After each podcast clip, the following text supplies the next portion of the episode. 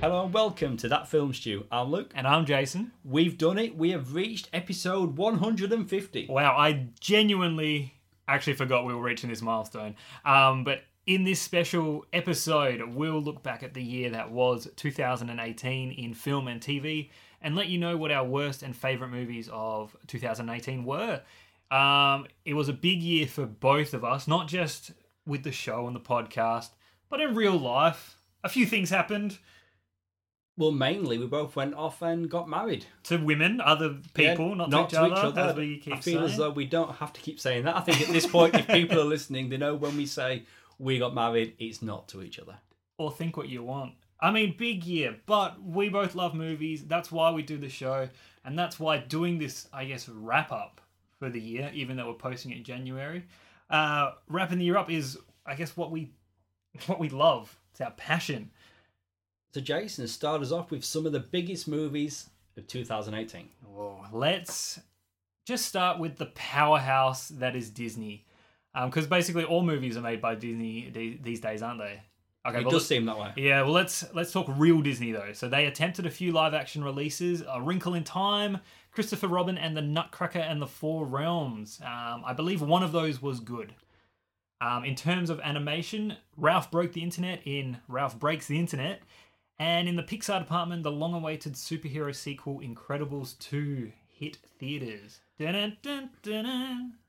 Under nice under the Disney flag from the world of Star Wars Solo, a Star Wars story, where we got the solo outing of the Han Solo character, but it was not a box office hit. I did enjoy it. We did, yeah. It might not appear on my list today, but I did enjoy yeah, it. One of our one of our review plugs. Uh, go back, listen, and uh, hear our thoughts. Uh, Disney Marvel uh, brought us the celebrated Black Panther to the MCU. Following that, only months later, with the ambitious Avengers: Infinity War. Um, and then we all needed a bit of a calm down uh, from all of that intensity with the light-hearted Ant Man and the Wasp. I'm gonna have to move us away from Disney. We're doing too much Disney, but I'm gonna keep it Marvel. From 20th Century Fox, Ryan Reynolds returned as the Merc with the Mouth in Deadpool 2. Twice, I guess. he Twice. did it Have you twice. seen the Christmas one? I have not. What was that? Once Upon a Once Deadpool. upon a Deadpool. And it's out on iTunes very shortly, like in a couple of weeks. Is it still in theaters? I think it's gone. Fair was like a enough. it was week, like a two Christmas weeks. thing, wasn't It it? was limited, and I know a lot of Deadpool fans. Not one of them went to the cinema to watch this. Lesson learned, maybe.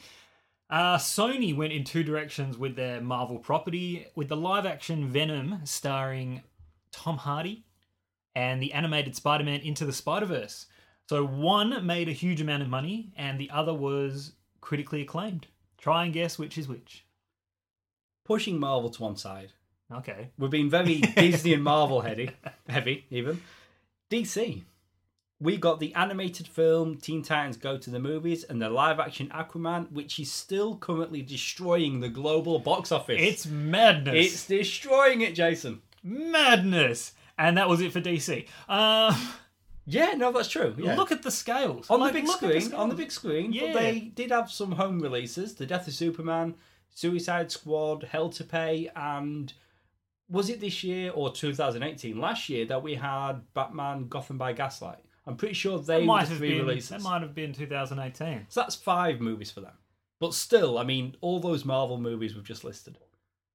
All right. Now this next part is is oh, it's intense. There were so many action movies in 2018, all of different styles, tones, and of course quality. Um, Liam Neeson did "Taken on a Train" in The Commuter. Alicia Vikander made the role of Lara Croft her own in Tomb Raider. Did she? Did she shut up? Play a game.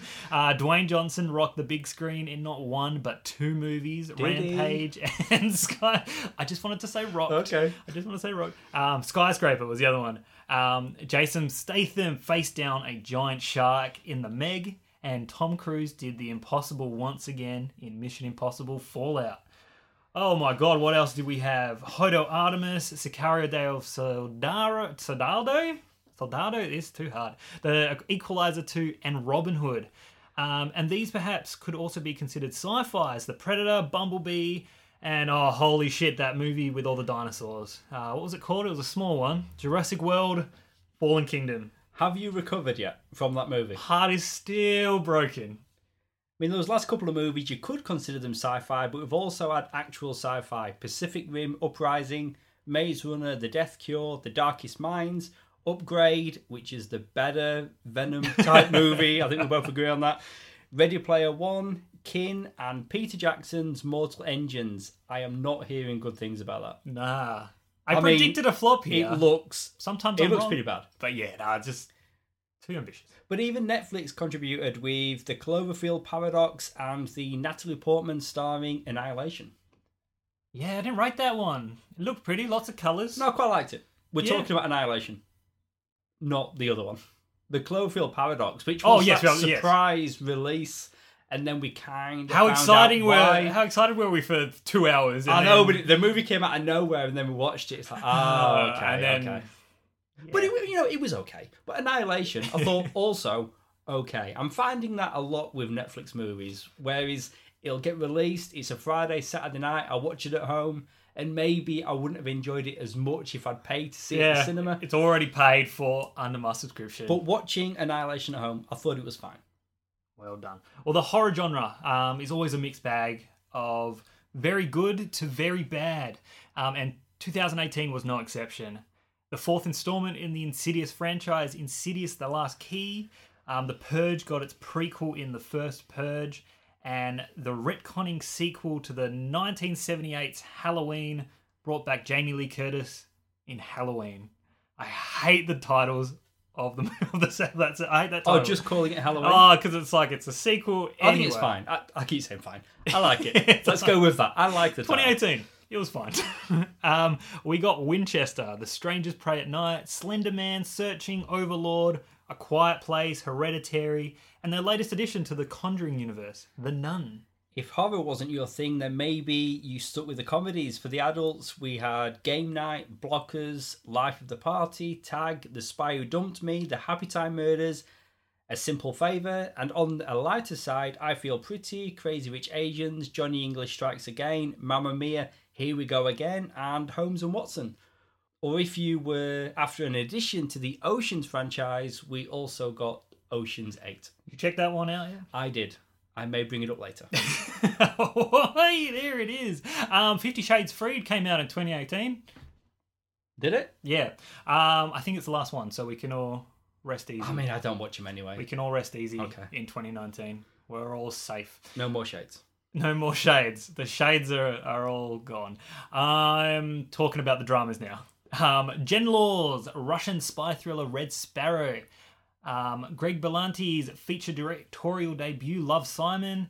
Um, there was that movie about motherhood Tully. Uh, the one about the boat Adrift. Um, the moon landing one First Man. And that gritty one about the wives, widows. Um, we got the Queen biopic Bohemian Rhapsody, and Michael B. Jordan returned to the Rocky Creed franchise, whatever you want to call it, with Creed 2. Plenty of kids' movies too. Ones that weren't made by Disney. yeah. Not many, but there were a couple. Peter Rabbit, Early Man, Isle of Dogs, Hotel Transylvania 3 Summer Vacation, The House with a Clock in Its Walls, Smallfoot, Goosebumps 2 Haunted Halloween, and the Benedict Cumberbatch voiced The Grinch. Rubbish. Oh, is it? Oh, it's a kid. It's real kid. It's real. If you I mean, I chose to watch The Christmas Chronicles instead of The Grinch. if you like that original like animated Grinch movie from know, back in seventies, I'm gonna say maybe. I like the Jim Carrey one. That or would if you like the two thousand one with Jim Carrey, completely different to this one. Um, but finally, um, because I basically couldn't think of a category to put it in, we return to the Wizarding World with Fantastic Beasts: The Crimes of Grindelwald. I mean, I didn't. Did you return? Did you? I watch it? returned. Is it any good? It's fine. It's okay. Okay, it's, It's fine. okay. There's that word. 2018. fine. Well, what a year. I mean, that is a lot of movies across multiple categories. I just want to take this moment to give a shout out to the people who have made this year a success for us personally. We've got to always thank Neil Wajihaya Singer. He's the guy responsible, good friend of mine, for designing all logos for all our podcasts. That Film Stew, Sounds Like Comics, and Rewind and Review. The music listening to this episode today, you would hear Dead White Males and the track of theirs that they allowed us to use a while back now. We've been using it since, and I also use that as the intro and outro to this podcast, as well as the outro to Sounds Like Comics. Rewind and review. Do you want to speak to some of the contributors? I mean, it's mainly you and Rob, but I believe you had a special guest recently. Uh, yes, this fella named Luke. Hello, that's looks, me. looks like you. Um, but yeah, um, I guess take this opportunity to thank thank Rob for coming on board with me and getting that show kick started. Um, been doing it for well, the entirety of last year. Um, going strong. We're going to keep pumping it this year as well. And I said it to you guys off air. Now, I've only been on it once, the very last episode, which was Superman the movie. Yes. I I'm a fan of the show. You guys put out good content. It's always enjoyable. So just wanted to give A you a, of shout prep. out A there. lot of prep. It hurts a bit. And Sounds Like Comics contributors, there is a few of us. Now, I started Sounds Like Comics way back when with Gareth Bird.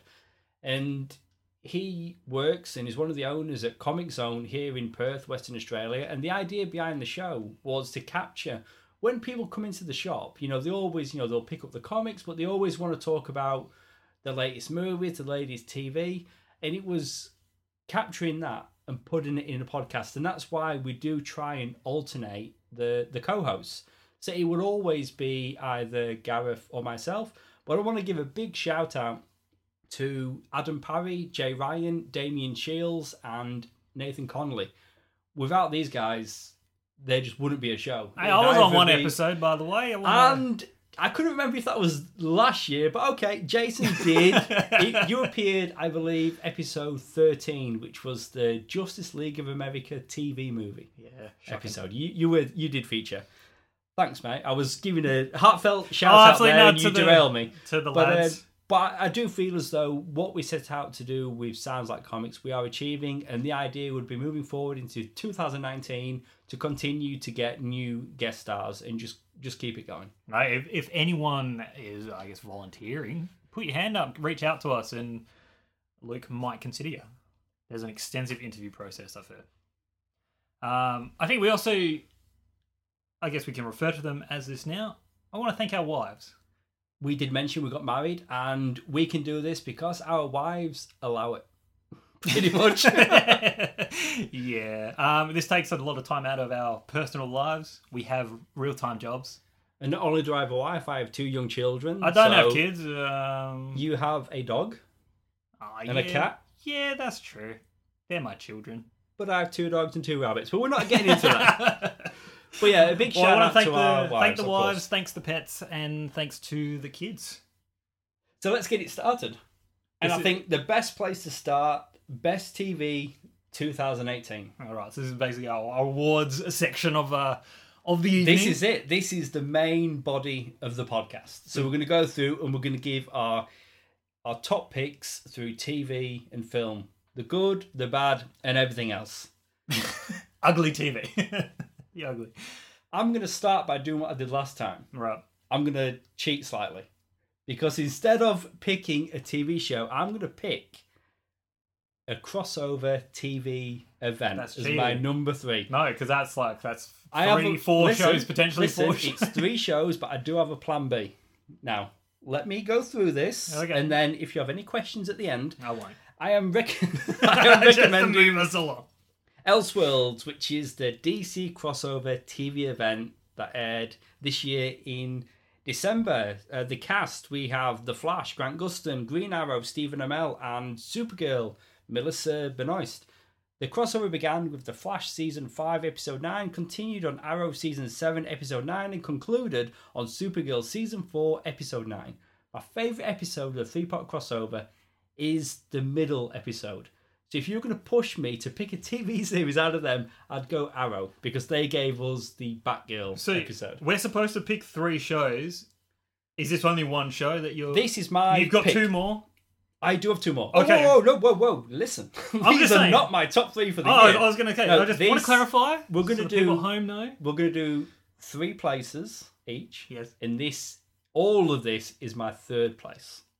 The folk, uh, if you're unfamiliar, the crossover focused on five core characters. Those characters were Oliver Queen, Green Arrow, Barry Allen, The Flash, Kara Danvers, Supergirl, Clark Kent, Superman, and Kate Kane, Batwoman. So the event as a whole, because I enjoyed it that much, I was finding it hard not to include it in this list. So if you're willing to accept Elseworlds as my number three, I can move it along. All good. Okay, cool. number two, Bodyguard. ah, Series one. So this is the BBC drama that got picked up internationally by Netflix. We have Keely Hawes who plays Julia Montague and Richard Madden who plays David Budd. Well, the way that he said it, because the actor and the character Is is, like Scottish, so when it's like I thought he was saying bird, like David Bird, but it's David Budd. Oh, you think it, with an act, he would have been saying bud or something. It's Bud. bird. So it's B U double D. But I thought he was saying bird. But to give credit to Madden, he is fantastic in the show and he actually won Best Actor in a TV drama at the Golden Globes. If you've not seen the show, it is a contemporary thriller featuring the Royalty and Specialist Protection Branch of London's Metropolitan Police Service. It's bloody fantastic. I absolutely devoured the show. I couldn't wait to watch the next episode. Highly recommend that. And my number one spot has to go to the show that I watched in the shortest amount of time. I think it was like eight episodes. The Haunting of Hill House. I was anticipating this show. I thought it looked fantastic. And wow, did it deliver. Created by Mike Flanagan. The, the series it flashes between past and present. A fractured family confronts haunting memories of their old home and the terrifying events that drove them from it. I absolutely love the show. And when I was looking at prepping my top three, no doubt in my mind, straight away, I thought The Haunting of Hill House. Okay. Jason, All right. to you. So we might have an issue, and this does happen sometimes. Um, but we'll Are we just going to talk about the same shows? no? Are you 'cause- going to start with Elseworlds? Elseworlds. In uh, my number three spot, I'm going to The Good Place. You've mentioned it on this show countless times. There is no other show like this.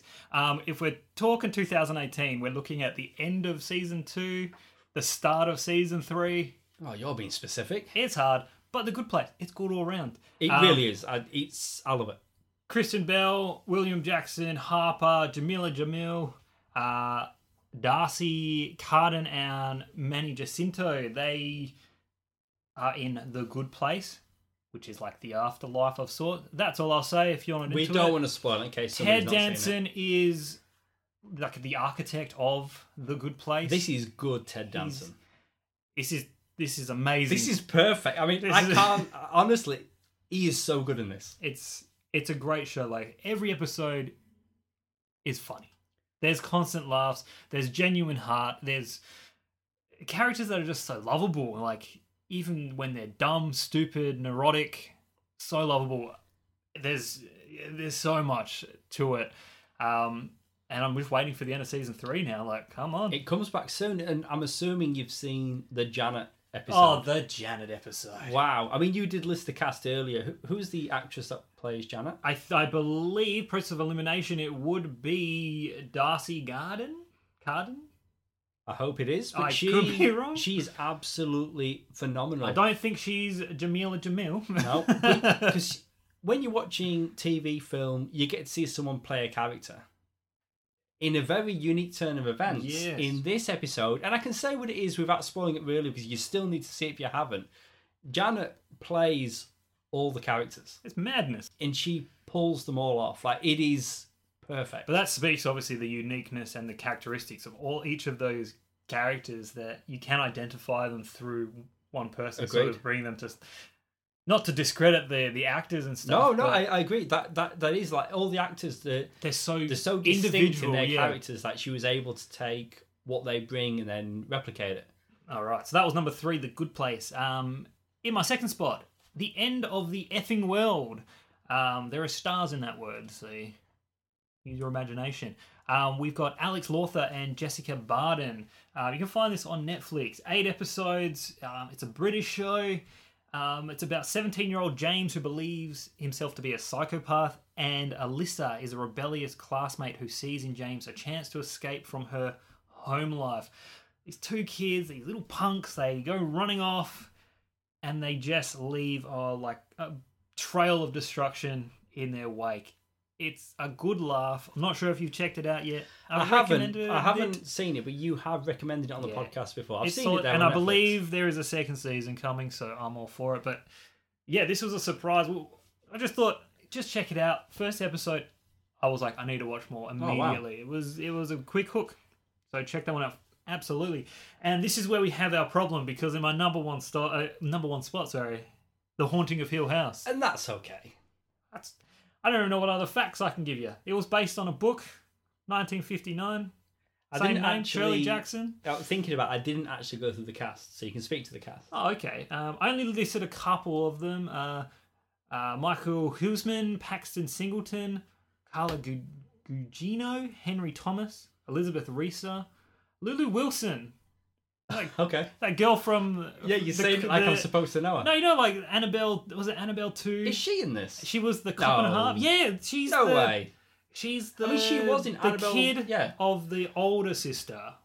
Oh, the curly hair, and I was like, she looked hell familiar. And then I looked her up, and I was like, that's that girl. I completely missed that, but it wasn't until after I'd finished the series, which again I watched it so quickly, that I found out that Henry Thomas, the dad in the flashbacks, Yeah. Is Elliot from E.T. Elliot. Blew my mind. Like, where did that kid go? I don't know, but he's back. To Hill House. That's where he went. exactly right, and he's back. So we both really like the Hill, like Hill House. the Yeah, I Haunting mean, of Hill House. but it's it's warranted that it, it really is is a good show. Now on to most anticipated TV for 2019, and we can each pick two for this one. This was difficult because I was looking at all the DC Universe shows that are coming this year, but I didn't really, I couldn't really pick any because I don't know when we're going to get them this year. So Titans came out in the US in 2018. Right, But in Australia on Netflix, we don't get it until January 11th. right. So I couldn't really go through and pick a show just in case for us it fell into the following year. Ah. So there's lots of the DC shows I'm interested in. Let's just speak for the audience very quickly. We know you all want Game of Thrones, but we don't watch Game of Thrones. Oh yeah, I'm not picking Game of Thrones. But Game of Thrones is the pick for you I mean, guys, the audience, the listeners. watch Game of Thrones if you could watch Star Trek Discovery season two, which is my official number two pick. Now with the cast, we've got everybody coming back. We've got Sonequa Martin Green as Michael Burnham, Doug Jones as Saru, uh, Shazad Latif as Voq, Ash Tyler, Anthony Rapp as Paul Stamets, Mary Wiseman as Sylvia Tilly, Wilson Cruz as Hugh Culber, and Anson Mount as Christopher Pike, who is a new addition. I still reckon that's a spoiler. Not if you've seen season one. Oh, fair enough. And this, But if it- you haven't- well known that the basis for season two, the crew of the USS Discovery joined forces with Captain Pike, and he's wearing the old gold Star Trek original series costumes or costumes uniforms. I should I should say. I'm really looking forward to this. We're getting a young bearded Spock. I absolutely loved that first season of Discovery, and it's the only show that I can speak to from last year. The final five minutes of the finale, I was on my feet. I sit down when I watch television. Right, but okay, Things that's were happening like when, and this is a spoiler for season one, but it aired so long ago. But the last moments of Discovery, we got to see the original Enterprise with Captain Pike. I was on my feet. I was glassy eyed. I was emotional. I'm really looking forward to more Discovery. But just as an add on, still within Star Trek, the upcoming Captain Picard series, that's going to be coming You out. I can't. You can't pick two shows. I'm not picking it, but I'm just mentioning that as well as Discovery, we're getting more Star Trek. But this is a little bit of news I want to. oh come on! shoehorn this is not in what here. today is about. I know, but this is really interesting though, because the upcoming Picard series will be set after the destruction of the Romulan Empire shown in the 2009 reboot film. Right. So you know how we get the Kelvin timeline yeah, yeah. yeah. because of what happens there, and therefore, if I'm thinking right, the movie continuity then shifts away from the so prime would this, timeline, would this Picard be in? not Kelvin, the prime timeline. Oh. So it's as if, and this is why I wanted to bring it up because it's interesting. We've got the prime timeline, so it's going in a straight line, and if we say a diagonal line is going to be the Kelvin timeline, so you follow that diagonal line to the Chris Pine movies. But if you continue in that straight line, the events that happen in happen in the beginning of that film still happen, and then it's Picard years later. Whoa. All sounds very interesting. But my official pick for number two is Star Trek Discovery, and my number one pick, Stranger Things, season three. We got two consecutive years. They took a year off. The bastards. In that spot, though, Netflix gave us The Haunting of Hill House. All is forgiven. All forgiven. Thank you. July 4th, we get season three. I don't really know much more than that. We know the cast, we know the show. Everybody's seen Stranger Things at this point, Yeah. and that's my top show that I'm most looking forward to coming back this year. What do we know? It's set in the 80s and there's kids. And they put a poster out where they're at like a carnival. Full stop. That's all we know. I think Will holds 11's hand. Yeah. And that's nice. That's- Is it? Is, Is it, it Will? Will? No, it's uh, the Finn Mike. Wolfhard character, Mike. Mike. Who's Will? Will's the one Will's that... the boy that went got missing. lost, He was stuck in the upside yes. down. Look, it's been a year. I I'm just thought saying. by picking because I knew I was going to go a little bit longer with Star Trek. I thought picking Stranger Things, which is a legitimate number one pick for me, it would be a, pi- a quick in and out, and we'd Let's move on move to the next one. Let's move so, on. what are your two top picks? Number two, it's a new show, so it could be rubbish, but the movie was really good. Um, Snowpiercer, Oh, the first season. Now, it's based on the South Korean uh, Czech film of the same name, uh, the one that starred Chris Evans. Now, I've not seen it, but I'm, I'm aware of it. excellent movie. I saw it like a year or so after it came out, so I missed the boat on putting that in any previous film and review things. But I reckon it would have been up there. But who's in the show though? If I have not no idea. It's not going to be him, is it? No, no, no, no. So He's busy being an Avenger. So it's a new interpretation. It's it's just a TV version of of the same thing. Uh, that movie was directed by Bong Joon Ho. If anyone's curious. Um, set seven years after the world became a frozen wasteland, the remnants of humanity inhabit a gigantic, perpetually moving train that circles the globe. Um, the show will question class warfare, social injustice, and the politics of survival, much like the movie did. I'm hoping this movie's as good as the film. I had Like it's the series as good as the film, but I had no idea. Yeah, I don't know what That's said. what it was. I've just seen the poster. He's got a gun. I thought he was like a hitman in the Basi- Arctic. So the back of the didn't really train, the back of the train's all like the poor people, like Ah. the peasants, and then as there's like an issue and they need to, Chris Evans, like they need to get to the front of the train, which is where all the wealthy and rich people. As they go through each carriage, the class like increases, and there's different carriages for different types of things, and very interesting. And how they fight their way through it. it's powerful stuff. It's nothing like what I thought that movie was. No, it's- was. And that, it sounds really good. I just thought it was Chris Evans on a train. I didn't even know Liam there was Neeson's a at train. the end. Snowpiercer is the tray. That's what. it's Oh, called. I thought it was the gun. Is there No. a gun on the poster? I don't know. Okay. Does he have a gun? No, he's probably doesn't. Maybe he picks up a gun. I can't remember. Um, for my I mean, number it sounds really good for though. my number one pick, um, is Orange is the New Black. I'm pulling it again. I'm pulling it out again. You again. are like you. I, Yeah, every, you are every year again. because it's just a solid show Is every it? year, and also season seven is the final season, so I'm giving it a shout out one final time. You won't hear about this again unless it's the best season ever.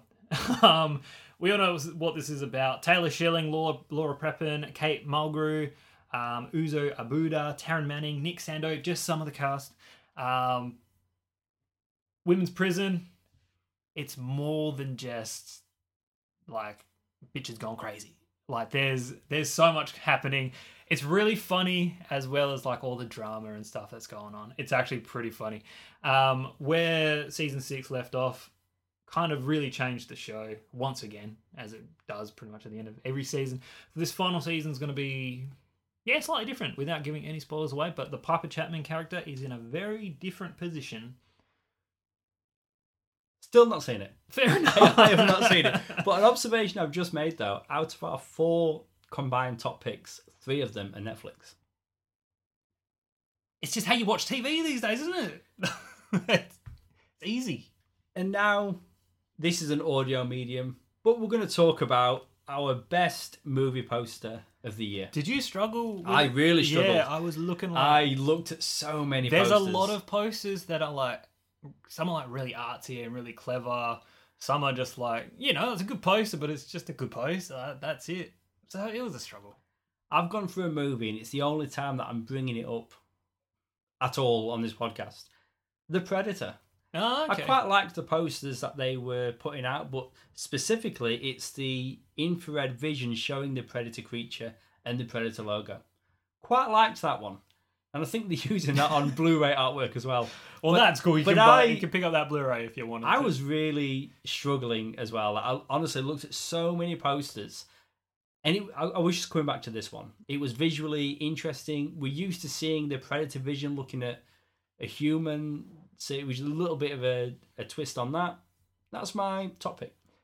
Before I tell you mine, have you seen some online lists of like some of the best posters? Yeah, I didn't like most of them. There was one that was picked on a lot of them. It was a Jurassic World poster, one It's with the all one the, with the multiple heads. all the dinosaurs. Rotten Tomatoes recognised that as a top poster.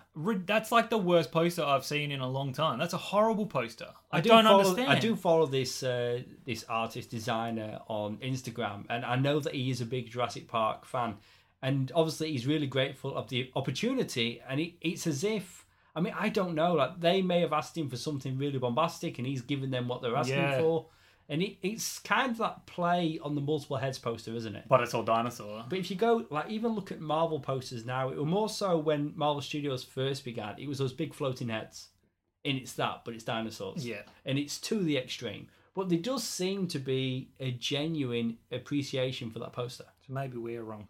Maybe. Um, but for my pick for the best poster that I at least found, um, Winchester. The poster, this movie directed by Michael and Peter Spierig. The one about the house, it's ghosts, it's the it's a horror. Helen Mirren's heiress Sarah Winchester. You got the profile of her, basically her, head. It's split open, and you see like the house inside. Say what you want about the movie.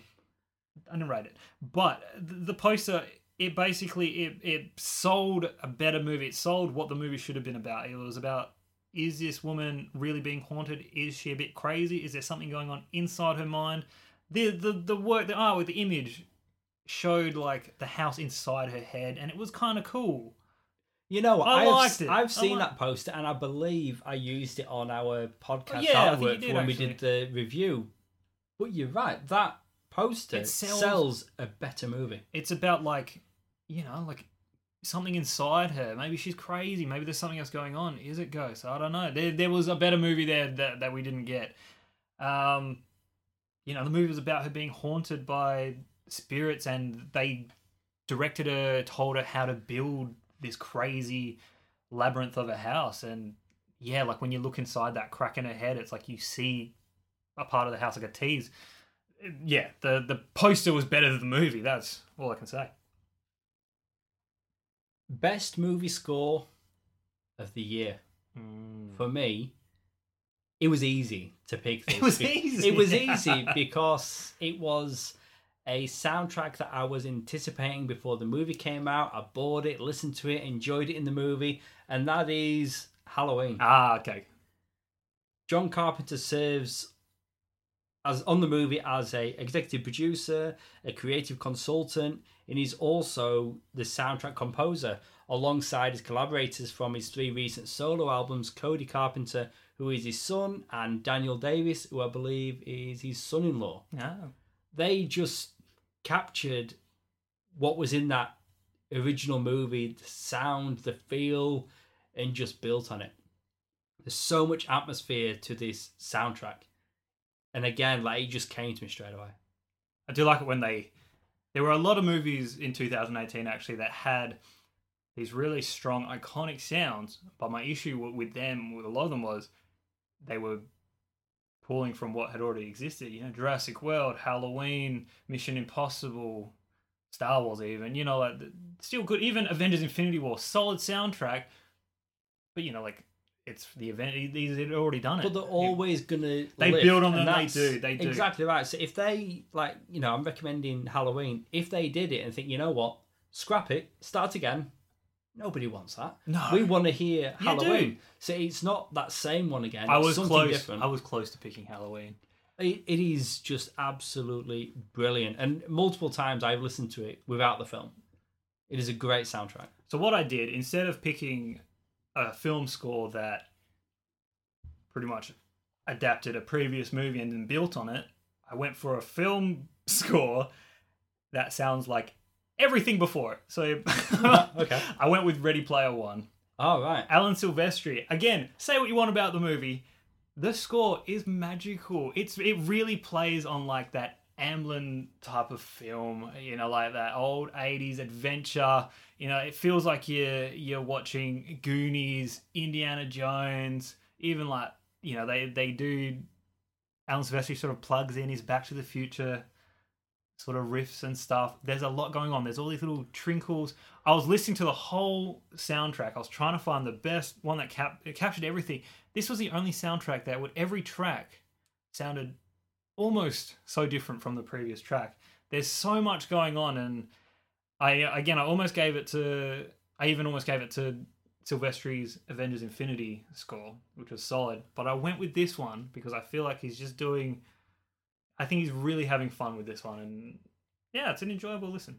Have you listened to Infinity War, like just the score without the Yeah, film? yeah. And, and it's still and it, It- holds it's up. very good. Because I haven't listened to that, and that's what I like to do when looking at picking scores, like listening to them without the yeah, film. there's a lot more than just the dun dun dun dun dun dun, dun, dun which is like the Avengers thing. There's a lot more going on, but um, no, th- yeah, that one's very strong as well. It wasn't going to be my top pick, but one that I have enjoyed from this year that also pulls from Silvestri's Back to the Future theme is Teen Titans Go to the Ah. Movie, and that that's What do you probably They literally play the, the they, score. they do, but it's not the Silvestri version. Like it's, Oh, it's been composed originally for the film, and I guess the reason why I have listened to that one in particular so much, and I do enjoy it, it's for my kids.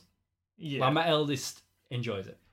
It's a it's a fun Yeah. soundtrack, but the quality and just the oh wow Halloween. So Halloween and Ready Player One. I'm surprised they didn't go with Giacchino. We had Jurassic World and Incredibles too, but again, it's like they're sequels, so it's like he had already scored these movies. Um, But Silvestri he's- wins. Silvestri. Yeah, he's composed them. I yeah, made my choice. I made my choice. 14 years later with Yes. Incredibles 2. Yeah, that's true. Most overrated movie of the year. All right. There's just one pick for me. Interestingly, though, the the score on Rotten Tomatoes is 28%. The score on IMDb is 6.8 out of 10. This is- doesn't sound very overrated. Venom. It's overrated. Oh, I'm, in terms judge- of I'm money. judging it by the box office. Right, people And- paid. Man in the Street likes Venom. Yep. A lot of people I know like Venom. So it is overrated, but critics are not clearly rating it. But people like it, and money talks. Venom came to me straight away, man. It's like it's a movie that I watched. And I'm like, I don't get it. Right. I'm not really enjoying it. I would have been right there with you with Venom, and I don't disagree at all. Um, for my my overrated movie for 2018, I've picked Black Panther, the Ryan Coogler directed Marvel Cinematic Universe, potentially masterpiece. You know what? We watched it, we reviewed it, and I feel as though in the moment I did enjoy it, and the second time I watched it at home and it was it was okay. It was no, it was it's more than okay. It was still a good movie, but it, I agree that it is overrated, but not just by the audience. Like critically, it's Critic, done well. audience, money. It didn't win, but it was a Golden Globe nominated film. It's just been nominated for a BAFTA, I believe, for visual effects. Sure. Which is shot those rhinos or hippos or whatever they were. Oh, they were shocking. That scene when you've got fight at the Killmonger and Black Panther fighting, it is horrendous. that. CGI, Yeah. both in black. One point three four five billion dollars at the global box office. Ninety eight point seven percent Rotten Tomato score. A plus cinema score. Seven point four on IMDb and eighty eight Metacritic. Like all around, everybody except me like this movie, and people are, you know, I get it. People want to see a superhero that looks like them on the screen. I know it's speaking those sorts of tones and voices and all that stuff. It's great. It's wonderful. I'm happy for him. But the things that the movie proposes and the messages it's trying to convey, it does it in such a shallow way that I feel like if they were going to do a film like this, they really should have actually put real thought into it and not just glossed over certain issues like the ones that they raise, like the racial things and stuff like that. Like, yeah, it's I don't understand and it's baffling, overrated. Okay, and now on to the most underrated movie of the year. Underrated. Underrated. Now, with this, what I've done for this one, because I will say, and I think we talked about it off air, it was hard this year. harder than previous years to put a list together. And the approach that I took with this, I was looking, I was doing a cross reference between my enjoyment and the the critics Right. reception. So with this, I'm going to do a movie that I had so much fun watching. I've brought up numerous times. I spent the majority of the review just laughing at what happened in the movie. You hated it, but my most underrated movie of 2018 is Game Over, man. I didn't even put it in our in our summary of the movies that came out this year. You did not, but it Might is- have been an mad. accident. Now this is a movie that scored twenty percent on Rotten Tomatoes, uh, five point four out of ten on IMDb. So this is a movie that is scoring low everywhere. But my That's too high. but my personal enjoyment for this movie, This like, movie's overrated. I it's underrated by you're just overrated. just by me liking it and everyone else not because that seems to be the consensus now this movie was directed by Kyle Newacheck I don't know him I don't know what else he's done but I've got to thank him for this movie and stars Adam DeVine Anders Holm and Blake Anderson they're the three guys from the Workaholics TV series if you didn't see the film Don't. I'm assuming you didn't, because most people didn't. Three zeros try to become heroes when gunmen take hostages at a star studded party inside a fancy Los Angeles hotel. And again, this is purely here because I had a lot of fun watching it, and not many other people seem to. Jason, what's your most underrated movie? I'm stunned. I thought you I'm would be. Stunned. I thought you would be, but um, game over, man. I'm giving this one to a little movie called Kin. Uh, it's directed by Jonathan and Josh Baker. I think it cost about 15 million or something to make, maybe a little bit more. It made 10 million. 10 million dollars. Um, it's based on a short film called Bagman from 2014. 30% Rotten Tomatoes, 35 Metacritic, and 5.7 IMDb. I did not know these scores going into the movie, watching it. I walked out of that thinking, wow, this is one of the best movies I've seen in that year. Um, I think it was only like July or something, so it was halfway through the year. But I was like, this is one of the best ones. Um, stars Miles Truitt, Jack Reynor, Zoe Kravitz, Dennis Quaid, James Franco's in there as well as the bad guy, and Michael B. Jordan even pops up. So he was in a overrated movie and an underrated movie. This movie is solid. People have been critical of like the like I guess an ill balance in the tone. But I just see it's two I see more as like as two tones meshing together really well. Like I don't see the imbalance. I think it worked really well. Um, it's about a kid um, who meets up with his half brother who is just out of prison. Um, early on the movie, uh, their dad is killed. The the younger brother finds like this space weapon, this alien gun thing, and then they go on an adventure. They meet up with Zoe Kravitz. James Franco's trying to kill them. There's a fun twist. It's cool. It's a good movie. No, like seriously, check it out. I have heard you talk about it before. I Yeah. might have to check that one out. I You've think- already watched Game Over, man, so I'm not going to ask you to watch it again. oh, you couldn't pay me. no, okay. Kin. I will. I will check it out. yeah. If it's been overlooked by that many people, I'll I'll check it out. Best kids animated family movie. I This is found this- a fun one. I found this so easy to do. It was like boom, boom, boom. I was struggling with number three, which for me With this one, should we do? Should we do number three each, and then two, then one? Or no? You want to just? You want to just? just no? do my three, then your three. or, do you Yeah, want, right, or we well- can alternate. Do you want to alternate? As we get into like Do these, th- three and yeah, three, two for and these two, last one and one. three categories, I okay. reckon. Okay. So Do a my of a number build-up. three, Incredibles two, Okay. wasn't always there. Okay. All the movies did sit there for a time. and Two Incredibles two came out. Nope. But I Oh. ended no. All the movies were there. Incredibles. It wasn't in my top three, but I had a lot of fun watching that movie. But there were a lot of good animated movies this year. But I did pick Incredibles 2, directed by Brad Bird. We've Craig T. Nelson as Bob Parr, Mr. Incredible. We've got Holly Hunter coming back as Helen Parr, Elastigirl. Sarah Vowell comes back as Violet Parr, who is a personal favourite of my daughter. Violet is her favourite character. And this is a movie, I will say, of this year. I've watched more than any other movie because my daughter is constantly Damn watching it. child. Like the end credits are rolling, and she's like, "Can we watch it again?" The mind boggles. Like kids, Do you want to be put up for adoption? Kids Like- can do that. You know, I can't, but kids can. They can literally Yeah. finish a movie, start again. because they've got no responsibilities, nowhere to go, nowhere to be. The Incredibles take on a new mission which involves a change in family roles. Bob Parr must, or Bob Parr, known as Mr. Incredible, I should say, he must manage the house while his wife Helen Elastigirl goes out to save the world, which was an interesting twist on that first movie. Where he seems to sort of be the focus. He's the big hero when she's at home, and this time then she's getting to shine. Still waiting for that third one where it focuses on the kids. Mate, it'll happen. It'll happen. It will happen. Hopefully within 14 years, because that's a little too long to wait for that third movie. But the, the gap did seem to work for this movie. the build up, the hype, and I think a good payoff. But 14 years, come on, that's too long. Um, it was, it was really good, and that's why it's also my number three pick. Incredibles Oh, wow. two. Oh, okay, okay. We so might be in trouble here. swiftly on to number two. I've got a feeling you don't have this as your number two. I have Teen Titans Go to the Movies. This is a bloody good film. I is a had good movie. so much fun watching this movie. And I guess that's what I've lent into this year more than any other year. Not critical responses, my overall Yeah. enjoyment. And Teen Titans Go was close to being my number one. It is such a fun movie, directed by Aaron Horvath and Peter Rida Michail.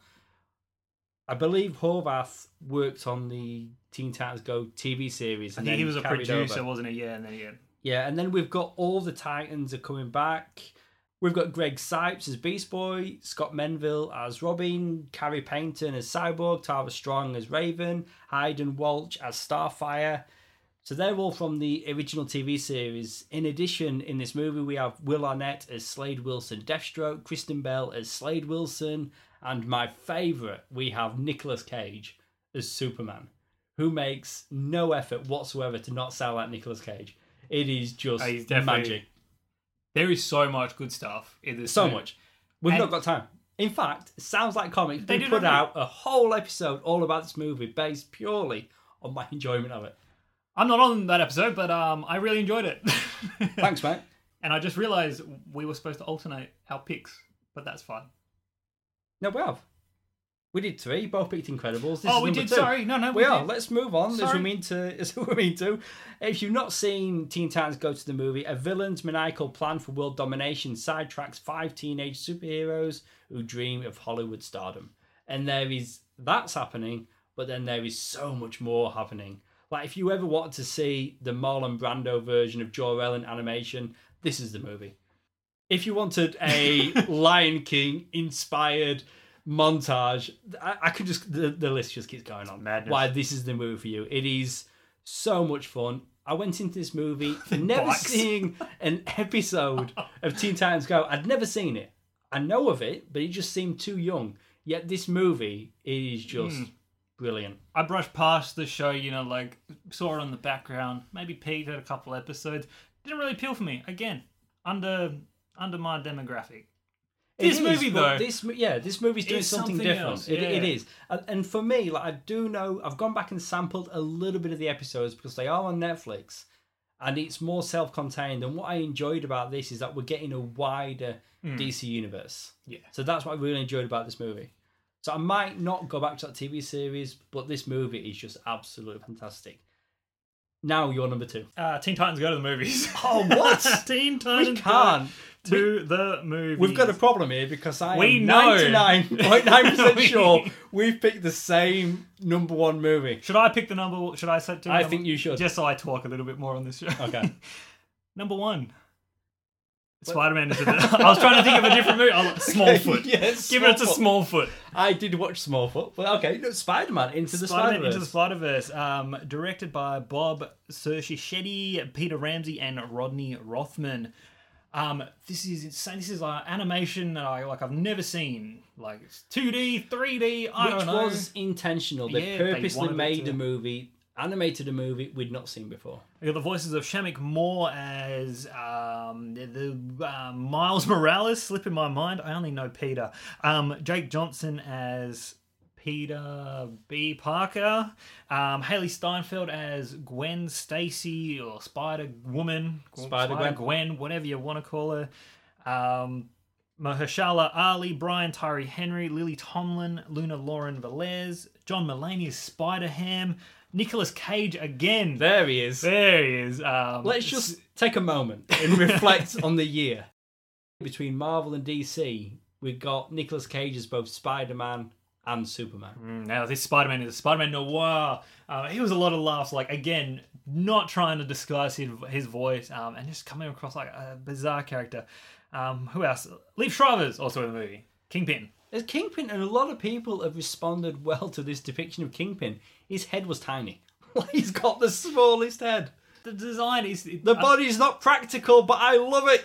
The Visually, logistics- it's so good. the logistics of Makes no Kingpin. sense. He's a mountain of a man with like a P-shaped head. But this movie, I saw like the performances, the story, the the animation, of course, the soundtrack, like the tracks that are on there. I've actually I went back and I listened to, you know, like the like the sound, the one with the songs, not the Spidey bells. Okay, I listen. not- I listened to Spidey bells. Spidey bells.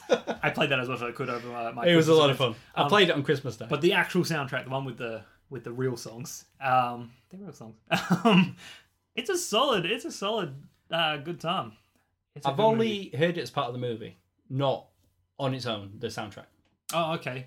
and it's a good listen. Yeah, if you get on iTunes, Spotify, wherever you you get your music from.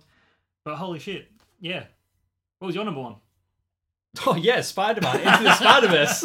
I thought we realised. Just wanted to officially put that out there. I was ready to move to the next category. Yeah, I mean, again, like it was close because being a DC guy, I had so much fun with Teen Titans Go to the Movies. But you you can't ignore the spectacle that is Into the Spider Verse. It is just something new and amazing. I, mm.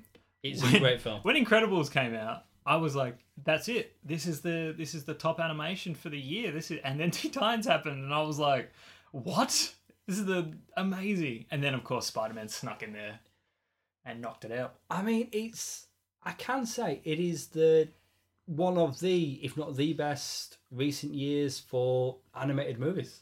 What a year for Spider Man! Yeah, The- the- Venom and the Spider Verse. Uh, Avengers: Infinity War, you Of know, course, yeah. and the PS4 game as well. Like the Spider year. so now we've got all the positivity out of the way. Let's move on to the worst movies of the year, and we can start each with a honourable mention, and then we'll alternate with our three to Yeah. one. So my first one is Rampage. There's a- Oh yeah. So it's not in my worst three, but it's it's just not it was really it- good. It was fine. It was. You do not have the Rock in your film to look small, That's a good point. and yeah. that was I was watching it. It's like the Rock looks so small, and he's like one of the biggest actors in Hollywood. Yeah. It just seemed really bad casting. Now his performance, I'm not saying was bad because I do like Dwayne Johnson in general, but this movie it didn't really do it for me. It took me ages to realize the the ape was getting bigger. I know it was a plot. It was actually a part of the plot, but I was like, wait, is it? Oh yeah, it is. Wow. So this movie was directed by Brad Peyton. We've got Johnson, Naomie Harris, Jeffrey Dean Morgan. He's chewing up the scenery, which I quite like. Was he a bad guy or a good guy in this movie? He ended up being a good guy. Spoiler, I guess we should have said at the beginning of this podcast because we're spoiling a lot of movies. I can't remember. But we're remember reviewing the year it's going to happen. Yeah, no, he would kind of like came in as the cowboy. You know, is he? You know, he's a bit reckless. He's he's doing his own agenda Yeah. but then he ends up being like helping him out at the end. Now, this movie, I felt as though because it's like the worst, I didn't do it for my favorites, but I thought I'll I'll pull in the the Rotten Tomatoes and the IMDb scores just to give a bit of context. So this one is fifty one percent of Rotten Tomatoes and sixty one point ten. So, I mean, it's slightly above half. like, you know, it's you know it's it's above fifty percent. Fine. But if you've not seen this movie, when three different animals become infected with a dangerous pathogen, a primatologist and a geneticist team up to stop them from destroying Chicago. So we've got like the big ape and various big Hmm. animals. And again, I was just watching this movie, just thinking, why is the rock so small? yeah, that's that's fair. It just didn't do it for me. Oh, But then I watched it as a movie. I didn't watch it as a fan of that original computer game, which I- I admittedly didn't play. yeah. So it's a one and done movie for me, and that's why it's here. Didn't really like it. Yeah, fair enough. Now, just a disclaimer before I start my list off, I guess. When looking at like the worst movies, I just kind of push aside so many rubbish movies come out, you know, direct to home release, all that kind of stuff, you know, weird cheap rip-offs, Oh no, that's pushing fair, all that that's stuff fair. I aside. mean, so the, yeah. what the list that we're going to get, Game Over Man isn't on my list. I'm just going to put that out there. but yeah, but no, that's a good point you're making though. People don't want to listen to hear us talk about movies they've never heard of. Yeah. So we are going to go for the bigger movies that we've watched. what? Tremors 6, 7? Which one came out? I watched it and it's not on this list. nice one. yeah. Um, I'm cheating with my honorable mentions, and I'm going to give you two. Purely because I feel like both of these movies stand for the same thing. They were studios making, putting a property out just to make money. One of them apparently wa- uh, d- you know, did well, and the other one fell flat as it should have done. Um, Solo and Venom. Right. So, Ruben Fleischer directed Venom. Ron Howard directed Solo. Tom Hardy's Venom. We we spoke about it already. Alden Ehrenreich Solo. Yeah, did nothing for me, and I'm glad that it died in the butt at the box office. I mean, it still made a bit of dough, but yeah, it died. It did, but it did not do well. no, did it? it was not. Did not do well. It was nothing like. It was nothing. Yeah, it just what it stood for was horrible. It was just.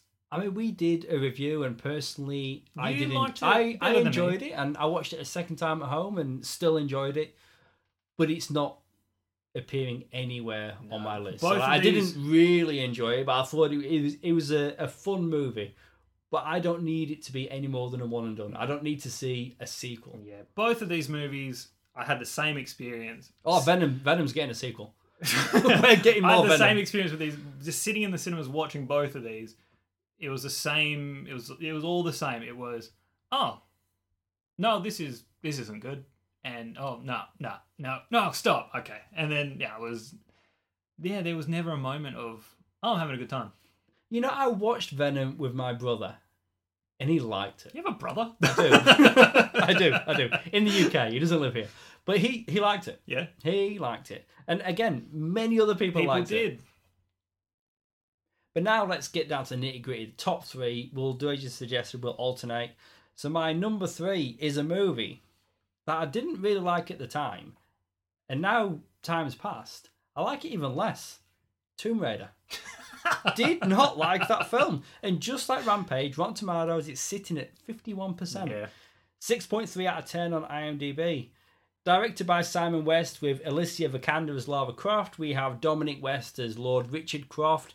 He is Lara's archaeologist father. And we have Walton Goggins as bad guy Vogel. No, look, I can agree that it was it was not a great movie. Do you know what happens in the last five minutes? Can you remember? Yeah, she gets guns. She gets the guns and becomes Lara Croft. yeah. Movie done. No, but she becomes that Lara Croft that you're familiar with. Remember what I was talking about when we did our review? There were those old games which fit in line with the Angelina Jolie ones, and the, the new ones that are on the PS4, where she's rocking. Well, even PS3 as well. Sorry. Um, this is this is the movie for those games. The games have have, have moved on and But do those reshaped. games get to the point where she's more like Angelina Jolie? Because that's what she was like Nah. in those, fir- in I those mean, last five minutes of the movie. she's she's jumping, she's climbing, she's shooting, and she's punching, which is what Alicia Vikander did in this movie, and she does it and gets sweaty and bloody. Do you know what I didn't include in our review? I fell asleep watching this movie in the cinema. Not for the movie, like little parts. I just kept nodding off. I was just so bored Nah, that's in this fair. movie. That's fair. Cannot argue with so that. So bored. My number one, my number th- no, number one, Number my three. number three, Don't get it. don't get ahead of yourself. my number three. I'm putting in this in here. It has moments. It has merits. It was. It made money. Some of the effects are pretty good. Jurassic World: Fallen Kingdom broke my What? heart. Holy crap! oh, the worst. Okay. I was like, for some reason, I thought we were doing the best, and I know you do not like that film. Okay, that's valid. Yes, but it's still not the worst on my list. But yes, broke my heart. Um, again, this movie literally puts on screen everything that's wrong with modern day cinema. Um, you know, it's all it's all all action, all stupid plots, dumb characters, relationships that have no chemistry, dinosaurs that have personalities and all this. I don't know. I don't know what's going on. You, you we did a, a review. It was I over an hour. I do like the the horror elements of the house. I do like. No, that. that was the worst thing. They they shat on the history of Jurassic Park. They didn't just build on it and move on. They actually took elements from the franchise, from from the series, and retcon things, changed stuff, and went, nah, screw it. The They difference he- literally yeah. melted the island. The difference here is I like the Jurassic Park movies where you're a fan. Yes, um, So I think we're both, you know, getting different things out. but at the this same time, there are fans out, out like like hardcore fans who like this movie, and they they saw a different film. They they got enjoyment out of it, and I'm so happy for them, and a little bit jealous because I wish I had liked it, but uh, from those opening credits where the logo appears on the screen and it's melting, to oh man, terrible. To Chris Pratt being you know stunned, paralyzed. Oh man. And what about the introduction that of the character we've never heard of before? That's what I mean. Yeah, the assist- not retconning of assistant, but his partner. that's exactly what I mean. The retconning of the history. There wasn't, oh, and the girl, the plot there. I won't say it. The plot with the girl. Oh right, yeah, that's yeah. We speculated on the podcast, so go back and check it out. we don't want to spoil it if you've not seen it and you want to. Let's because- just say this movie has science which potentially would exist in this world. You know, like that's with how the dinosaurs were created and stuff. So the plot line is something that you know it's not crazy, but just how they shoehorned this particular storyline in, it's just silly. Like it's it was a cartoon horror movie. Ah, haunted house. I'm trying Garbage. so hard not to say the name of that Hanna Barbera cartoon right now. So let's just move on. What Scooby Doo? No, the Flintstones. Oh, the Flintstones. Oh yeah, the old dinosaur. Not wanting to spoil the movie, Jason. Right, so I'm going to move us on to my number. Human clones is what I'm talking about. Oh. Yes, you've made me do it. Are you happy with yourself? There are human clones in the Flintstones. No, but she's a prehistoric girl, kind of, sort of, cloned from. I don't think she's cloned from. But that's what they're going to, aren't they? They're No, gonna she's not cloned they're from have- dinosaurs. But, no, she's not cloned from dinosaurs, but they've used dinosaurs' DNA. And No, they haven't. They've used. They've used. Human. I Human. think they have. No, I think they have. Have they not? That would be even more ridiculous. On to my number two, because I might be wrong. But I Why did would they get... need to? They have a full, complete DNA gene sequence Ah, of I guess, her DNA. but I thought they would like splicing. Are they doing no splicing? No splicing going on. I thought that's where they were going in that third Nah, Jurassic World movie. not mine. I still think that's where they're going, based on nothing. My number two is Ocean's Eight. Woo! It's shit. Have you seen it? no. Have you seen it? Okay, so in this movie, directed by Gary Ross, we have Sandra Bullock, Cate Blanchett, Anne Hathaway, Mindy Kaling, uh, Sarah Paulson, Awkwafina, Rihanna, Helena Bonham Carter. A lot of good actors there. Yeah. Bad film. Damn. Bad film. Following her release from prison, Debbie Ocean, who is the younger sister of the late Danny Ocean. Oh, they killed him off yes, screen. yeah. And they show a framed photo of George Clooney. They did it. well, she meets with a former partner in crime, Lou, to convince her to join a heist that she planned while serving her sentence. Now, I honestly thought what they were doing with Ocean's 8 is they were planning a trilogy of movies that were going to be prequels. You know, eight, nine, ten, Oh, right, and then we get Ocean's Eleven onwards with Clooney and Matt Damon and But no, everyone it's, else. it's it's just the number of the. Just the number of the team she has. She has Yeah. eight people on a team, and it's after the events. And I hate it when a movie comes out and it's uh, like a spin off or sequel, and they will tell you that a character that you watched and followed and enjoyed in a previous movie is now dead. But I guess with these movies, you know, Crime Capers and you know, Sleight of Hand, if they if there was to be if this movie was to be successful, now looking at the score on Rotten Tomatoes, it's sixty eight percent, it's six point two out of ten on IMDb. If they wanted to and it was successful, they could say it was a fake out, like he's not really dead. Oh, sure. But yeah. if this movie is only this movie, it's the capper to that trilogy of ocean movies. He's dead. Clooney out. My number two, Aquaman. I bloody knew it! I knew you'd put Aquaman in your top three. Um, again, people love this movie. I do. It's making a lot of dough. A lot of fun. Do you like? Yeah, love yeah. There's an octopus playing the Um, drums. We did do a review, so I won't go too deep into it. Deep, I get. Uh, Yep. um, directed by James Wan, starring Jason Momoa and Amber Heard. Patrick Wilson's in there as well as Ocean Master.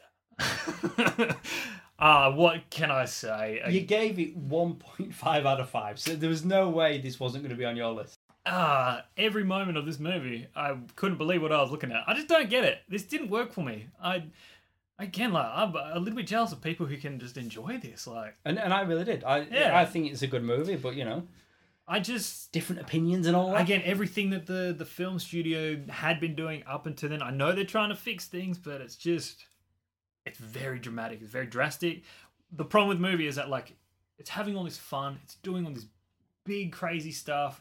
The effects don't look great in my opinion, and instead of just having fun and going with it, which I could have been on board, it took every moment to take itself too seriously. And I think that's something I left out of our review. I don't think it. No, I don't think it Ah, does. it was. Listen, okay, It's a- I'm going to give you an example. Is the movie a serious movie? I'm going to give you an example. Is there serious things going Um, on? Are the characters okay. doing? Se- are there serious stakes? There is yes. a scene. Th- this movie's not taking itself too seriously. No, it There- is. I'm going to give you an example.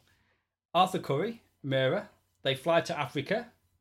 The song playing is a cover of Toto's Africa.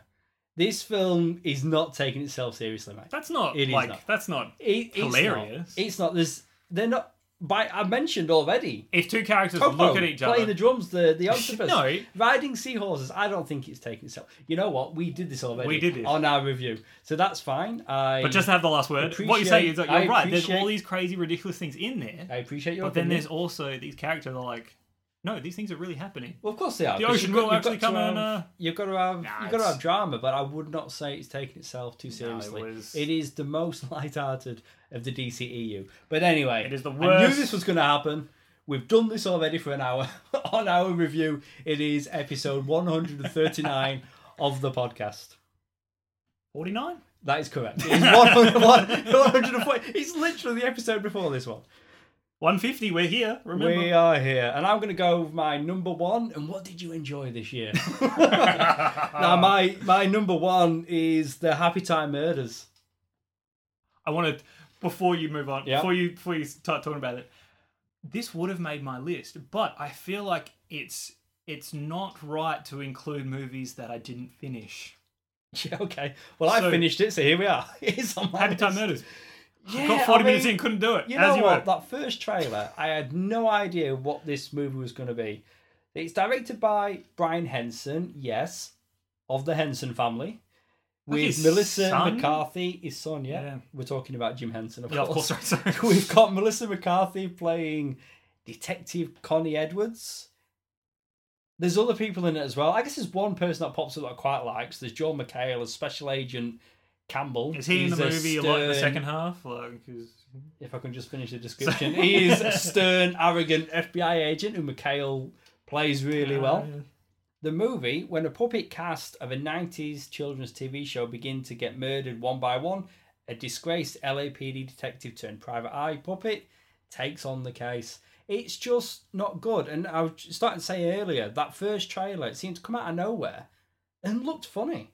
It generally looked quite funny. It's like, ah, is, is this going to be it? Because I feel like I'm watching a lot of Melissa McCarthy movies and not really getting anything back. Now, I did say to you, I watched Life of the Party which is not appearing on any of my lists, which I thought was pretty good. But this is this is a bad film. yeah, like I don't know what's how I, I couldn't even uh, crack a smile like watching anything. I was just like, nothing is landing. Everything is just not funny. It's just it was like it was written by a twelve year old. Like As an actress, I do like McCarthy, but she's just not. I mean, is it her or is it the project? She's not maybe not picking the it's right the projects. project. I, I don't know, project. But this. good stuff. I mean, this film, it's like it's like the seedy underworld Sesame Street. What is it? What more Sesame Less Street the or premise though, like you know, like when you have the dialogue, like the you know, like the narrating dialogue of you know that old like noir style, you know, crime drama. That's kind of funny. It's like, but I think that, but that's that's pretty much as far as it goes. Like that could have led into something really crafty and creative, but then the humor that they put in there, it's just like, nah, it's just it's too much. The the sex scene in the office, I'm like, I was sitting there, just like, what am I watching? Like, it's a long scene that they featured in the trailer. so you feel as though you'd seen it. Oh, yeah, and then it. the whole thing is in the movie again, or probably longer in the movie. But it's just it, it's a joke that happened, and maybe you chuckle the first time.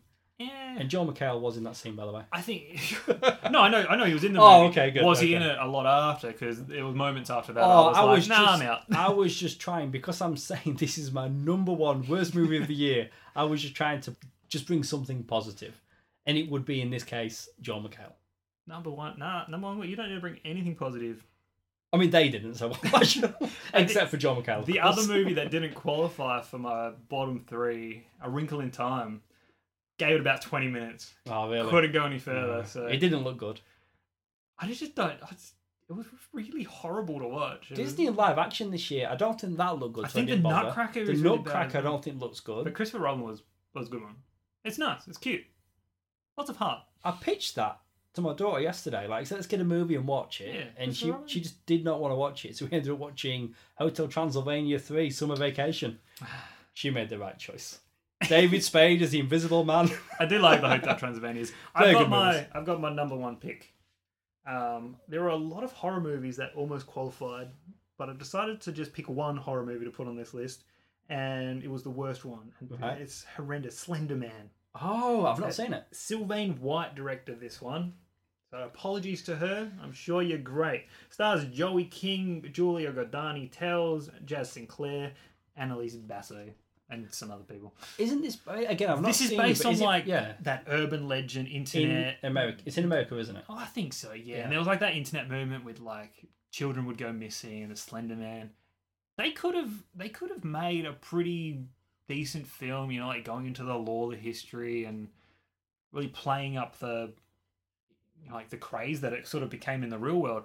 But instead, it was just a boogeyman type movie and not a very good one. It was no scares. Like even the jump scares were rubbish. There was loud noise. Um, the acting was atrocious. This was very dry, very dull. And oh, the ending! I can't remember the details, but it was something so. I mean, don't give it might be bad, No. but people still might want to no, watch I'm not it. giving details, but the ending there was something really just dumb about it. Well, let's not give away No, the it ending. Didn't make. I was like, what? What? Anyway, terrible movie. That's. And on that, I'm not going to watch it. But I I was. thought about it. But I was in a cinema, so I couldn't leave. oh leave. no! If I was watching Cinema. it, I would have turned it off. Damn, damn. Mm. Well, we made it. Best movie of the year. Drum roll. Wow. So starting with a honourable mention, Halloween. We Oh, have yeah, talked about yeah. it already. We've got Jamie Lee Curtis coming back as Laurie Strode. We've got playing her daughter Judy Greer. There's a lot to like about this movie. I I really did enjoy it. Like I was looking forward to it. Loved the soundtrack, but it wasn't quite enough to to be in my top three. I think if anything, too many murders. if I were going to ding it for anything, it's going back to that original. There's I think there's maybe five, and it just seemed to Not get- till like the second half of the movie. yeah, like I think the first hour there's maybe one, two deaths. Like the first one is Oh, the first one's just at the, beginning. sister, and then there's nothing, right?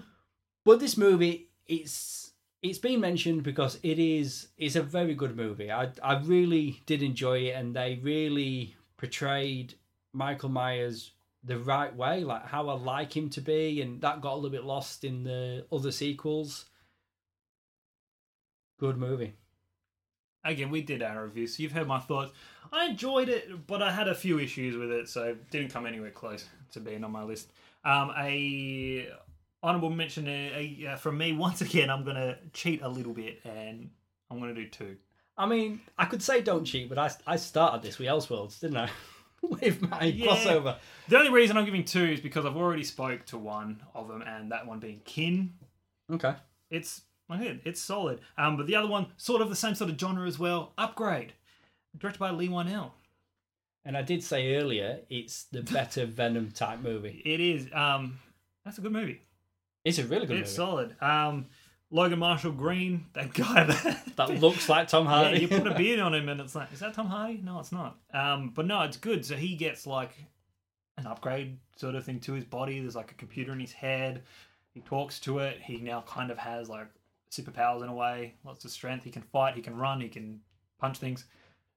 No, it's a solid movie. Like I, surprisingly enjoyed it. It's that thing in The Matrix of Neo, like Keanu Reeves. He goes, "I know kung fu." You know, it's like muscle memory, but it's Yes. it's the implant. Yeah, it, they did it really well. Yeah, I enjoyed that. My number three, Aquaman. it is in my top three eh, again. I'm. We did an hour on Aquaman. We've talked about it already. It was in your top three worst movies of the No, year. No, but you found you found you're one of those many people who One of the many people sacrificed their I- money and enjoyed I it. I had so a lot of fun with this. good. Now, it, it should be known, and if you listen to this podcast, you do know, I'm a big DC fan, and out of all the DCEU movies, this is the the comic book. What I love about DC Comics on the screen. I had so much fun watching this movie, start to finish. I didn't even realize how long it was. It's like two hour twenty. It's, It's a long a, movie. it's a long one. It's my number three, but I feel as though you know between the review and today we've spent a lot of time on Aquaman. so what's your number three? So uh, going to the other camp, Avengers: Infinity War. Number three, uh, directed by Anthony and Joe Russo. If you did not know, should I even list the cast? I'll do a couple. Robert Downey Jr., Chris Hemsworth, Mark Ruffalo, Chris Evans, Scarlett Johansson, Chris Pratt, Josh Brolin. I'll stop there. Josh Brolin is Thanos, and he this is his movie. Um, what they achieved here. I just did the snap. Why? Did the finger? Some finger people still might not have seen it, but it's your fault. They don't know what it means if they've not seen it. There's no context. Tony Stark is real snappy in this movie. Anyway, um, what they achieved with this movie, phenomenal. Like, already called out the score as well, but just um the build up, the anticipation, the coming together of these characters, even though a lot of them were separated, the the ending that we that we got, everything that sort of came to it, the the bringing the Guardians in, introducing Thanos, potentially one of the best villains on screen in a comic book movie. Like he's up there at least. Might not say the best. I don't know yet, but he's up there. Like, and again, we did a review, so we've dissected it. But no, it's it's definitely in my top three. And number three is where it's at. My number two is Avengers: Infinity War. Oh, I struggled with placing this because, like you, I had a lot of fun watching this, but I did feel cheated and blindsided going in that I didn't get that complete movie. Now, It's when half this a movie, that's the issue, was right? first announced, the title of this movie was Infinity War Part One, and then the following year we would have gotten Part Two, and they changed that, and the Russo brothers came out and said, "We're not doing that anymore. We're going to give you Avengers." You know, this Avengers movie is going to be a complete movie, and then Avengers the Four will be fourth a different complete movie. So I, I, I guess because I'd heard that going in, I was a bit blindsided, and the whole like not wanting to get into spoilers. I guess if people haven't seen it, but I think based on the box office, everybody has. But it's number two. I had a lot of fun watching this movie. We get to see a lot of things we never thought we'd get to see in on the big screen. It's just absolutely incredible visually. You're right in Thanos. Like what a villain! And where we leave him in that movie, like what happens next, and we don't have to wait very long. We're months away. We are Months months, away. away. Three, four months. So Infinity War sits comfortably for me at number two. going in a very different direction with my number two pick here.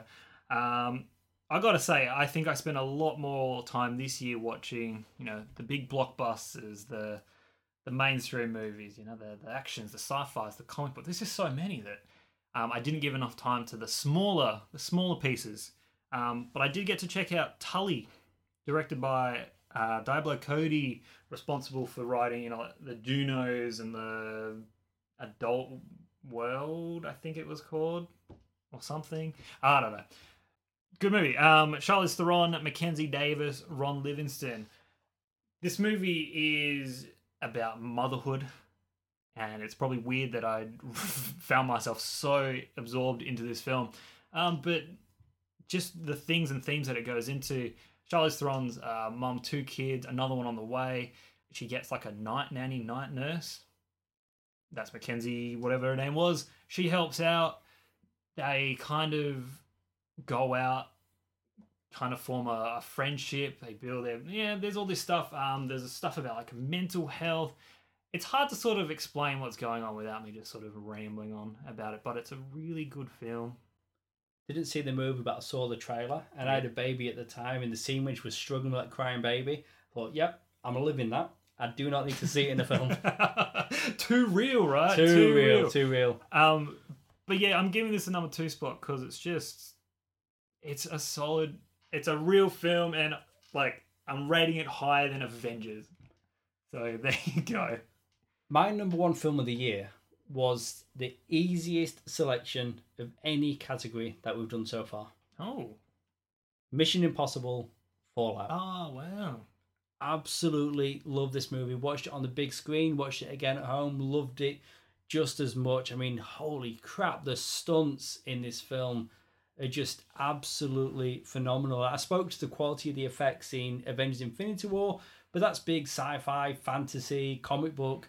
But this, it, it's just a lot more real, and the stunts when you're on the bikes, when you're in the air, it's absolutely breathtaking. Directed by Christopher McQuarrie, we have Tom Cruise, Henry Cavill, reloading his arms in that famous bathroom scene. Ving Rhames, Simon Pegg, Rebecca Ferguson, Sean Harris, Angela Bassett, Vanessa Kirby. I mean, great film, great cast. If you've not yet seen it, Ethan Hunt, played once again by Tom Cruise and his IMF team, along with some familiar allies, race against time after a mission gone wrong. I think I'll say oh, after an impossible mission. And I can't, I, I can never say IMF without pointing out what it stands for, which is amazing because you can watch this film, and although the the stunts are larger than life, IMF it stands for Impossible Mission Force. I love that. It's the We the cheesiest Impossible team, team Mission name. Force. Yeah. But as a movie, a spectacle, like Fallout, it is just absolutely fantastic. And that's why it was easy just to put it at the number one spot. Yeah, again, we did our review. You've heard my thoughts. I had a good time with it, but I had a I had a few issues, and I don't think it's the best Mission Impossible film by far. Oh, for me, the, Um, the first one's still solid. That was what, 97, 98, round about there. Rogue Nation was pretty. And that was good as well. Yeah. But Fallout just takes the top spot. for But you're right; those stunts, man, they're they're insane. Like they're great. My number one. Now, my number one worst was a horror movie. My number one best is also a horror. Um, I'm giving it to John Krasinski's directed A Quiet Place, and Luke is making a face. I did really like that movie. Yeah, I did. I like thought it. you were going to say you didn't like No, it. no, no, you that a very We didn't movie. do a review on it. I just realized. We didn't know because we mentioned, you know, we got married and the hiatus that Yeah. we're talking. I do believe it came out during that time. I watched it at home. I didn't see it at the cinema. I managed to sneak into a cinema, not sneak into a cinema, but I paid, got my ticket, uh, snuck in as in like got the found the time. Yeah, like it's a short movie. It's not, you know, I think maybe under ninety minutes. It's I think around Like- about ninety minutes, just under. I think's a good runtime for a horror of this Yeah. of this kind. but this is at the time, you know, unique. You know, we had uh, like Bird Box, which similar in Later, ways. well, that was later in the year. That was, you know, Or was that well, this year that- even? yeah, that was like a couple of weeks ago. that was really Was that 2019? I don't know. Yeah, no, it came Um, out um, just, or I think just before Christmas. It came out. Um, I just realized I could have gone into this with an Emily Blunt joke and made you think I was going to pick Mary Poppins, but that came out this year as well. Um, but John Krasinski, Emily Blunt, um, yeah, so they they can't make noise, sound because monsters will come and eat them or kill them or whatever they're doing. Um, I loved what was crafted here, like genuine fear, tension, um, performances. Uh, the two actors that play the kids really good job as well. You know, like there's not a lot of dialogue, um, but then when there is, it really the the it's really effective and it's needed. Um, that that birthing scene, like the flooded basement, um, when they're trapped in like the the seed holder thing, whatever that is. They're in the car. Oh, there's so much. I loved it. Yeah, it is is- a great film, and I'm glad that one of us has put it on the list and to take the number one spot as well. Yeah, You know, I was reading today that they they really struggled with a test audience with this movie because they had to show it before it was finished. And when you get the mo- or when you get the monster in the movie when it's finished, it's CGI. ah, But because that wasn't ready at the time of the test screenings, it was Krasinski wearing a rubber suit. so whenever he'd come out to in place of the CGI effect, the audience would laugh. so they couldn't get a clear Oh, representation of what the audience reaction would be to the movie. Well, surely they would they would read that as okay. obviously It's John in a suit. Like they're laughing because of that. Fair enough. Like they know that's But it kept happening, so they had to like hold off. Anyway, I just thought that was that was interesting. interesting. Yeah, indeed. And that was the year 2018. Now on to the most anticipated movies of 2019. We'll just pick two each with this, and we'll continue doing one and one. My number two spot, it's Shazam. Oh I'm yeah, fair really call, fair call. interested in this. It looks fun. Um, Total Films' latest cover bills Shazam as Superman meets Big. It's on the cover of the latest issue, Perfect. and that's what we've kind of been thinking. I think everybody's been thinking Yeah. that all along. By shouting out one word Shazam, 14 year old foster kid Billy Batson can turn into the adult superhero Shazam. This is a movie directed by David F. Sandberg with Zachary Levi as Shazam, Asher Angel as Billy Batson, Mark Strong as Dr. Thaddeus Sivana. So he's the big bad in the movie. It looks like a lot of fun, but what I would like them to stop is having Shazam, Zachary Levi, in promos drinking or eating, which I get it, he's a teenager, but I feel like they're playing that too. up too much. Yeah. I mentioned the latest Total Film cover. He's he's got a straw, he's having a drink. And there was that poster where he's on his phone, and I get it, they're showing that he is really a teenager. But I'd like them to move away from that in the marketing. But it doesn't stop it being my number two spot. I've got hopes for this film. I've always liked Shazam as a character. Um, yeah, I think it looks good. From what what I've seen going into it, like I agree. Like this looks like be a lot of fun, um, and I'm hoping it's more enjoyable than Aquaman for me. At, at some point, you're gonna have to leave Aquaman alive. you're just gonna have to move on. Moving into into this year, I might let it go a little bit. Um, my number two pick is It Chapter Two. Oh yes, Yeah, that's coming out this year. Yeah, that's right. How's that? Um, we all know this one. It is some sort of supernatural force. I may or may not know, know I'm crossing my is. fingers. Don't be a spider. Don't be a spider. we got that in the TV version. Um, his main form is the Pennywise clown. Terrorizes this group of kids. Um, what was it like the eighties or something? Wasn't it? They set this one in. The first yeah, one. Yeah, they did. Yeah. yeah. So this second one, this chapter two, is going to have the adult versions of these of the kid characters. The kid characters are back, which I'm stoked about. Um, that was it. Chapter one was a great film, and I think it was in both of our lists. Maybe Top three last year, Yeah. best movies. Yeah. Um, so of course, yeah, bring on that second one. Cannot wait. My number one movie, most anticipated. I need the ending to Infinity War. It is Avengers Endgame. I'm just going to plug in right now. Number one's Avengers Endgame for me as well. I mean, it has on. to be. After the devastating events of Infinity War, the universe is in ruins due to the efforts of the Mad Titan Thanos. We need to know. I didn't say what he did. we need to know what happens next. But he did some bad stuff, and they got to fix it. I did prep some more, but I'll leave it maybe. just Just in case. Leave it. Leave it be. the next thing that happens in Infinity War is yeah, no, we'll we'll hold off on that. Have we spoke about that first trailer? Um, I think I don't know. is the honest answer. It's been I a was, busy end of the year. I was going to go in a different direction, but we yeah we watched that. But it's our first we? exposure to what's is. next, and I think maybe we did.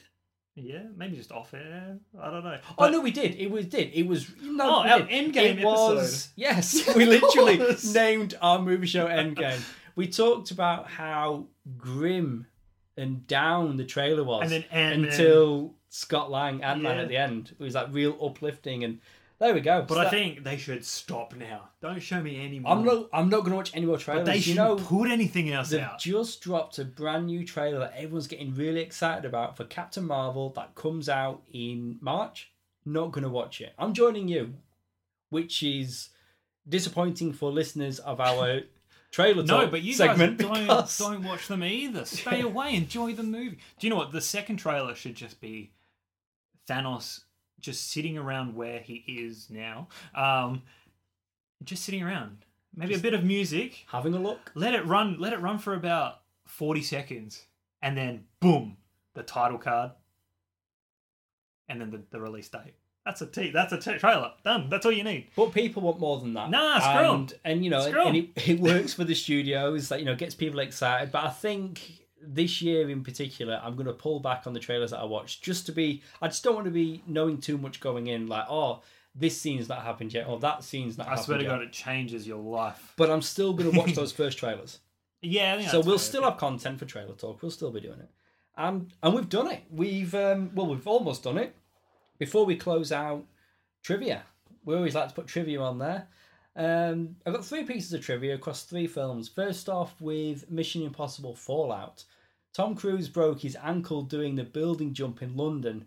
Filming was held up for seven weeks, and we see him limping away once he has climbed up on the roof. Now I noticed this both times I watched it No, constant professional Tom Cruise. He limps on and he finishes the scene to his credit. You can really see it, and it's a little bit gross. The Meg, the Oh. big giant megalodon movie. Ruby Rose almost drowned during the filming of the underwater scenes. You might pick up a theme with my trivia. The movie Tag during filming. almost done. Jeremy Renner fractured his right elbow and left wrist whilst falling, stop laughing, 20 feet whilst performing a stunt. The thing about that one I just in like your theme. I like your. I did go for a theme because I kind of figured you did such a good job of covering everything that happened in the year coming in. I wanted to like have a theme to close out on, and it's actors being injured. These people that put their lives on the line to bring us these movies. These Jeremy. Renner is an Avenger, yet this comedy tag is where he's breaking bones. I really enjoyed Tag. That's you know It, was- it, was- out. it was a fun movie. It was fun. a fun movie. It was, it was hard. not in the top three, but uh, So that's Obviously. it for our year in review 2018. We hope you enjoyed our picks of the highlights of the year. Let us know what your bests and worst were. We'd love to hear from you. But before we sign off, uh, we just want to take a moment uh, to mention and remember some of the big names in the film, TV, and comics industry um, that we unfortunately lost this past year. We had Verne Troyer. You'll know him as Mini Me from Austin Powers. He was also in Harry Potter and the Philosopher's Stone. Um, we had Reg E. Cathey. Um, he's an actor from The Wire, House of Cards, The Mask, and that horrible Fantastic Four movie where he did that crazy voice. Remember him? He was the dad, wasn't He was the dad, He yeah. was the Storm dad. Yeah. Um, John Gavin, uh, actor. You see him in Spartacus, Imitation of Life. Spartacus is in like the old Spartacus. Imitation of Life, again the old one, and Psycho. He played he played Loomis. So he wasn't he wasn't Norman Bates, but no, he's a legendary actor. That guy. Um, John Mahoney, the dad from Frasier. Martin Crane. Yeah. Yeah. Man, I've been watching Frasier like in the afternoon. Still holds up. He's a good show. It's good to good times. Uh, Michael Anderson, director, Logan's Run, fantastic film. Um, we had Margot Kidder. Now you know her as Lois Lane, your Lois Lane from Superman the movie. Um, she's also in the Amityville Horror and Black Christmas, which I attempted to watch this past Christmas. Didn't like it. I've not seen that one, but I did watch the remake that they made. But just on Kidder though, I did have the good fortune of meeting her. Oh, you a, did, yeah. At a con, and she was an absolute delight. We had Burt Reynolds. Um, we all know Burt Reynolds. Boogie Nights, Deliverance, Smokey and the Bandit. It was even in the even in the Longest Yard. Um, Both of them, the original and the he Adam was in both of them, wasn't he? He came back, Oh yeah. my god. Um, Stephen Hillenburg. You'll know him as the animator, producer, creator of SpongeBob SquarePants. Um, I I never really got into SpongeBob SquarePants, but I might have just hearing- missed your. Ma- might have, but Might upon have. hearing about his passing, like, it was very apparent that everybody knows this guy, and there was a lot of outpouring of love on social media. Yeah. for him. We had Steve Ditko, the artist, writer, um, behind legendary characters such as Spider Man, Doctor Strange. If you know more, list them.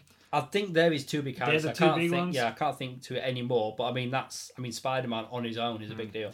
And on that, of course, we also had Stan Lee, um, comic book creator, visionary, producer, actor. um, Marvel Comics, Spider Man, The Avengers, X Men, all of his cameos, the legendary Stan the Man. I mean, Ditko and Lee going in the same year, both co-creators of both Spider Man and Doctor Strange. I mean, I stated what a year for Spider Man, but also what a horrible year for Spider Man. I guess, like, that- yeah, it's wasn't great, but we will remember Stan Lee, Steve Ditko, and all, the other ones that they, we mentioned. they will all be missed. Now, there will be plenty to look forward to in 2019, both in the world of movies and TV. We'll be here to talk about as much as we can. We've been busy preparing ourselves for a podcast packed 2019. Whether it's that film stew, sounds like comics, rewind and review, or even something new, we've got so much content coming. Also, our entire back catalogue of podcasts are available on SoundCloud and iTunes. You can go back and have a listen to some of our early movie reviews and news podcasts from the past few years. You can find what you're looking for um, on our upcoming. This is the first announcement. Our revamped website. So we let it sort of die in the butt a little bit. We've Um, neglected the website. like but i've found a cleaner easier way to just let it all sort of be there details will be out very soon um, hopefully in time of when we post this podcast um, but in the meantime check us out on social media like share and follow us on facebook twitter and instagram You've been listening to Luke and Jason, the guys from that film stew. Looking forward to bringing you many new podcasts in 2019. Thanks for listening.